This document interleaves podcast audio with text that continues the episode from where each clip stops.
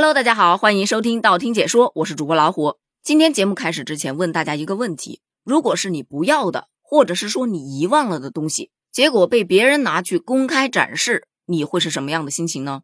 为什么会提到这个问题？那就不得不说一说盲盒这个东西了。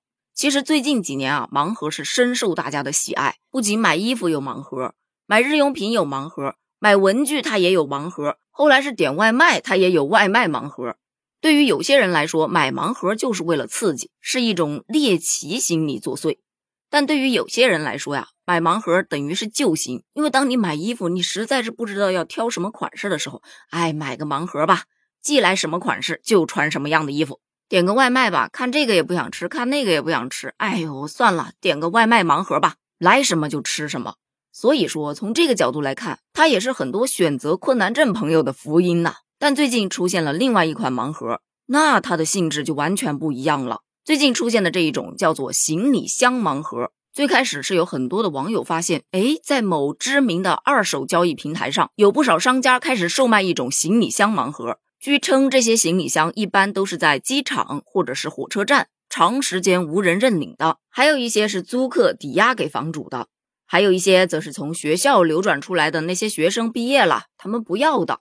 但是在交易平台上，这些行李箱盲盒，它的搜索关键词基本上都会带上“女学生行李箱”“女租客行李箱”，甚至有些还会配上一些模糊的女性照片，这个就很恶趣味了。但是没想到还有更恶趣味的，居然有很多视频博主在各大平台上直接做起了行李箱盲盒的开箱测评。其实说到开箱测评啊，这样的视频我们看的还挺多的。但大多数都是为大家避坑而来的。他会自己花钱买来一件商品，然后测评一下它的实用价值，值得买的会推荐，不值得买的就会让大家避坑。但是像这种行李箱盲盒的开箱测评，你就会看到博主啊，从一个行李箱里面就跟开盲盒一样啊，一会儿拿个镜子出来，一会儿拿一双高跟鞋出来。当然啦，还有一些贴身衣物啊、二手的衣服、裤子啊这些东西呗。还有博主甚至在行李箱里面发现了价值近四千元的名牌戒指啊、项链啊，还有手机啊，甚至还有奢侈品。有很多网友还挺喜欢看这样的视频，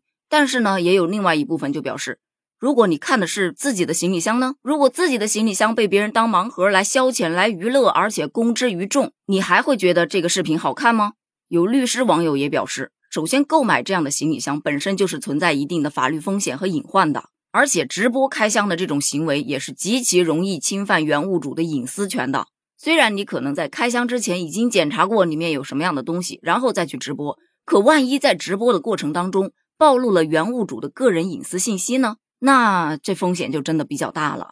这一部分网友是站在行为上来看的，还有一部分则是质疑这个视频的真伪。因为如果说这个行李箱真的那么值钱，里面的东西真的那么好，人家会扔掉吗？如果说不小心弄丢了，像机场啊、火车站啊，它都是有失物招领处的，想找不一定找不着。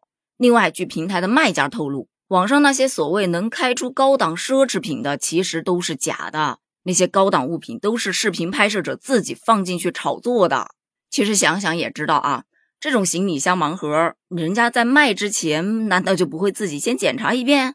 所以有人推测。这很有可能是商家为了处理那些二手商品，或者是一些卖不出去的商品而想出来的一个噱头。我觉得他推测的很有道理，因为这个事件曝光了之后，就有记者专门到某机场的失物招领处去咨询了一下工作人员。工作人员就表示啊，机场是不会随便处理旅客的行李箱的，更不会直接进行买卖。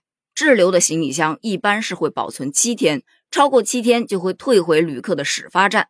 而这些无人认领的托运行李，基本上都会放进仓库。一般来说，半年到一年期间都不会逾期。如果多年都没有人来领，那么就会被视作遗弃，航空公司就会交给一些特殊的公司去处理。但是这些特殊的公司是否会进行拍卖或者出售，那就不得而知了。而在这件事引发了众多网友热议之后，这种行李箱盲盒啊，已经无法在一些二手平台搜索到了。看来这些平台应该也是意识到事件的严重性了。而在这个事件背后，也有很多网友就说：“如果你真的这么看重隐私的话，东西丢了记得及时去认领回家。找不找得到，咱就另说。首先，你不得先去找吗？”好了，还记得开头的那个问题吗？如果说是你不要的，或者是你不慎遗失的东西，结果被别人拿来公开展示，你会是什么样的心情呢？欢迎在评论区留言哦。对于这件事有什么看法，也可以在评论区一起讨论一下哦。咱们评论区见，拜拜。